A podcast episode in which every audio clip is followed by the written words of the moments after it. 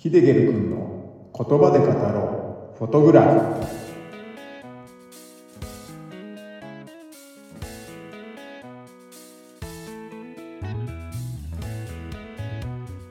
はいこんにちは。ヒデゲルです。早いものでもう2月の後半になってきちゃいましたね。2月の後半といえば関東では桜の季節になってくると思います。早咲きの桜でおなじみの河津桜が見頃になる時期ですね。2024年の今年は暖かい日が多くて春に向かって気分も高まってくる頃でもあるかと思います。伊豆の河津町や南伊豆町の桜祭りには多くの人が毎年訪れ週末なんかに行くと人で埋め尽くされて桜並木沿いの道は多くの人で大渋滞なんてことは当たり前。桜を見に来たのか人を見に来たのかわからないほどのにぎわいを見せている頃でもあると思います。河津桜を見れるスポットはたくさんあってどこに行こうかと開花情報を見ながら行き先を決めている間も楽しいもんですよね。今回はですね数ある河津桜のスポットの中でも比較的有名な松田町で桜を取りに行った時のお話をしていこうかと思います。松田町の河津桜もそろそろ見頃になってくる頃だと思いますけれども、この場所はですね、少しね、小高い山を登る感じで桜を楽しめるスポットになってますね。東名高速道路を走ってると、ピンク色で彩られている一帯が突如現れるので、なんだあれはって思った人も中にはいるかと思います。僕もですね、初めてこの場所を知ったのは、東名高速道路を走っていた時でしたね。ほんとね、突如ピンク色で彩られている一帯が出現するんですよね。山の傾斜には菜の花も咲いているので、菜の花と桜を同時に撮ることもできますし、晴れた日に行けば富士山も見れちゃいます。河津桜と富士山のコラボ写真も撮れることができるので、人気にならないわけがない桜スポットといった感じでしょうかね。2、3年前はですね、山の中腹に簡易的な展望台が設置されていて、展望台っていうか大型の脚立が設置されてたんですけれども、その上から撮ると、河津桜と富士山がいい割合で映せたんですよね。ですけれどもね、去年行った時は、その展望台は撤去されてましたね。松田山で桜と富士山の写真をいい感じで撮れる場所でもあったので、なくなってしまったのはね、とっても残念でした。まあ、この簡易的な展望台は脚立だったので、一人しか登ることができないんですよね。なのでですね、当時でも長蛇の列ができていて、今の写真ブームで何かトラブルがあって撤去されてしまったのかもね、知れませんね。まあ、詳細はね、わからないんですけれどもね。菜の花の数も去年行った時は少なく感じました。僕が初めて松田山の河津桜を取りに行ったのは、2016年だか、2017年だか、2018年だかね、ちょっと忘れちゃったんですけれども、その時と比べると、だいぶ菜の花は減っちゃったなーってね、思いました。まあ、その頃はですね、山の傾斜一面に菜の花が咲いてたんですけどね、まあ、去年行った時はごく一部にしか咲いていないっていうね、状況になってました。2024年の今年はね、どうなんでしょうね。昔のようにいっぱい咲いてるといいんですけどね。去年のを見てしまうと、期待はあまり持てないかなっていう感じでもあります。菜の花はそんな感じなんですけれども、河津桜は昔と変わらず山一面に咲いているので、桜を取ることには困らないと思います。目白もいっぱい飛んでいるんで、桜と目白のコラボも楽しめますね。結構な人が押し寄せるので、特に土日なんかは朝一に行った方がゆっくり写真も撮れますし、人がいない状態の写真も撮ることができるかなといった感じなので、早起きして朝一に行ってみてください。朝早くから撮影して午前中が勝負といった感じでしょうかね。朝の9時ぐらいになってくると、だんだん人も多くなってきて、桜並木の斜面はすれ違うのも困難になってきます。平日に行ける方なんかはね、平日に行った方がゆっくり花見も撮影もできますのでね、そっちの方がね、絶対にいいですね。僕は大体ですね、朝の10時を目安にしてますかね。遅くても朝の10時までで撮影は終了して下山といった感じですね。何か特別な理由があれば別なんですけれども、目安としては朝の10時ということにしてます。これはですね、本当にね、人が多くなるんですよね。まあ、それがね、大きな理由なんですけれども、もう一つね、理由があります。その理由はですね、その人が多くなるっていう理由より、ちょっとね、大きいかなっていう感じですね。まあ、それはですね、ランチです。ランチであるラーメンを食べるといったことが最も大きな理由です。この松田山で桜を取った後に必ず寄る中華屋さんがあるんですよね。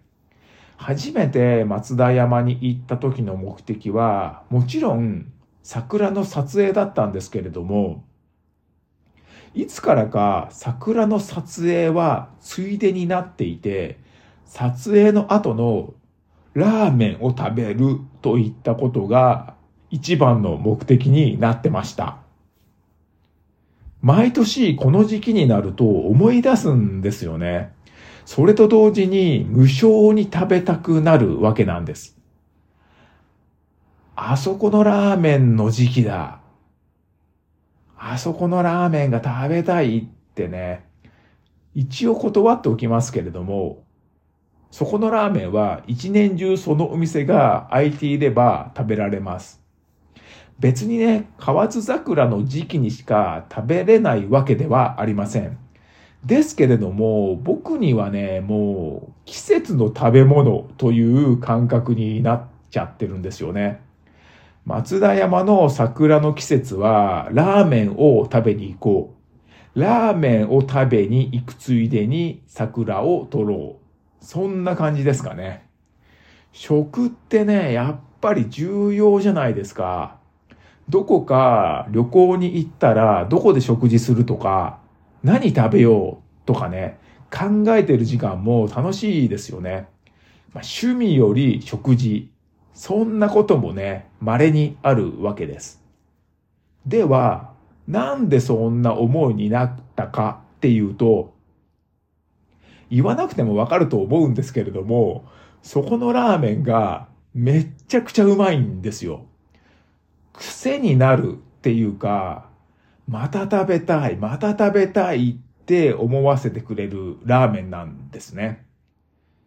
ここでしか食べられないラーメン。ご当地ラーメンとでも言いましょうかね。じゃあね、どんなラーメンなのってことなんですけれども、名前は餃子ラーメンって言います。餃子ラーメン？多くの人は、なんだ、餃子とラーメンか。普通じゃん。なんてね、思うかもしれないんですけれども、よくね、友人や知人にこのラーメンの話をすると、みんな初めはそう思うんですよ。ですけれども、そうではなくて、ラーメンの中に餃子が入ってます。は？何それ？美味しいの？どんな味？って次に聞かれるんですけれども、めっちゃ美味しいんですよ。マジで美味しいです。桜とラーメン。どっちを取るかって考えたときに、ラーメンが勝っちゃいますからね。それほど美味しいんですよね。ぜひね、皆さんに食べてもらいたい。ってことで、今回ご紹介する写真は、餃子ラーメンの写真になります。名前は餃子ラーメン。ラーメンの中に餃子が入っている。じゃあ、どんな味かというと、多分ね、多くの方が思い描く味だと思います。僕もこのラーメンを食べる前に描いていた味は餃子の味がするラーメンでした。餃子ラーメンですからね。当たり前ですよね。何言ってんだって感じなんですけれども、じゃあね、皆さん餃子の味を思い浮かべてください。そして運ばれてきたラーメンのスープを一口飲んでみてください。想像でいいので飲んでみてください。美味しいですかね？美味しいですよね。餃子の味がするスープ。そう、美味しいんですよね。そして実際にこのラーメンのスープを飲むと想像していた味だったり、それに近い味なんですよ。僕も初めてこのラーメンを食べた時は想像通りの味でした。あ、今、じゃあ大したことないじゃんって思った方いますよね。そこのあなた、大したことないじゃんって思いましたよね、今。そう思った方ほど、このラーメンを食べていただきたい。なぜかっていうと、想像通りの味なんですけれど、その味の深みがギュッと凝縮されたように口の中で広がって、餃子の風味が収穫を伝わって、体の全体に広がっていくような、餃子の皮に包まれている中で、ラーメンを食べているような感覚に陥ります。味は想像通りなんですけれども、旨味はね、想像の何十倍、何百倍、何千倍といった感じに感じられて、もうね、めっちゃくちゃうまいんですよ。一瞬で餃子ラーメンの虜になっちゃうと思います。ニラの風味とか、肉の風味、味ミンチ肉っていうんですかね。料理できないんでわからないんですけど、あの、餃子の中に入れている肉ですね。それが入っていて、あと、もやし、スープ、麺、そのすべてが完璧に調和をとってます。スープはですね、醤油系っていうことになるかと思うんですけれども、醤油ラーメンとか、味噌ラーメンとか、そういったジャンル分けをするならば、餃子スープベースの餃子ラーメンです。餃子ラーメンっていうジャンルのラーメンですね。他に類を見せません。完全に孤立していると思います。マジで美味しいんで、これを聞いている関東圏の人とか、松田町に行くって人は絶対に一度は食べてほしいですね。写真はですね、上斜め45度ぐらいから餃子ラーメンをアップで切り取った写真になってます。餃子の皮は入っていなくて、餃子の中身の具がラーメンに入っているといった感じです。あもうね、写真見ただけで食べたくなってきちゃいましたね。はい。では、今回は、早咲きの桜の季節、桜の撮影より優先している被写体の話ということで、松田山の河津桜の撮影は2番目。1番の目的は餃子ラーメンを食すこと。そんなね、エピソードをお話しさせていただきました。今年もですね、昨日の日曜日に松田山に行こうかと思ってたんですけれども、急にね、土曜日の夜、夜勤になってしまって行けなくなっちゃったんですよね。まあ、週明けからも天気も崩れそうだし、ま、来週まで桜持つのかわからないですし、もしかしたらね、2024年の今年は食べられずに終わっちゃいそうなんですよね。まあ、餃子ラーメンだけ食べに行くっていうのもいいんですけれども、まあ、僕の頭の中では、桜と餃子ラーメンがもうね、セットになってしまってるんで、ラーメンだけ食べに行くっていうのは、ちょっとね、邪道っていうか、あまりやりたくないんで、松田山の桜が散ったら今季終了ってことになります。まあ、これは僕の単なる無意味なこだわりなので、皆さんは好きな時に好きなだけ餃子ラーメンを食べに行ってみてください。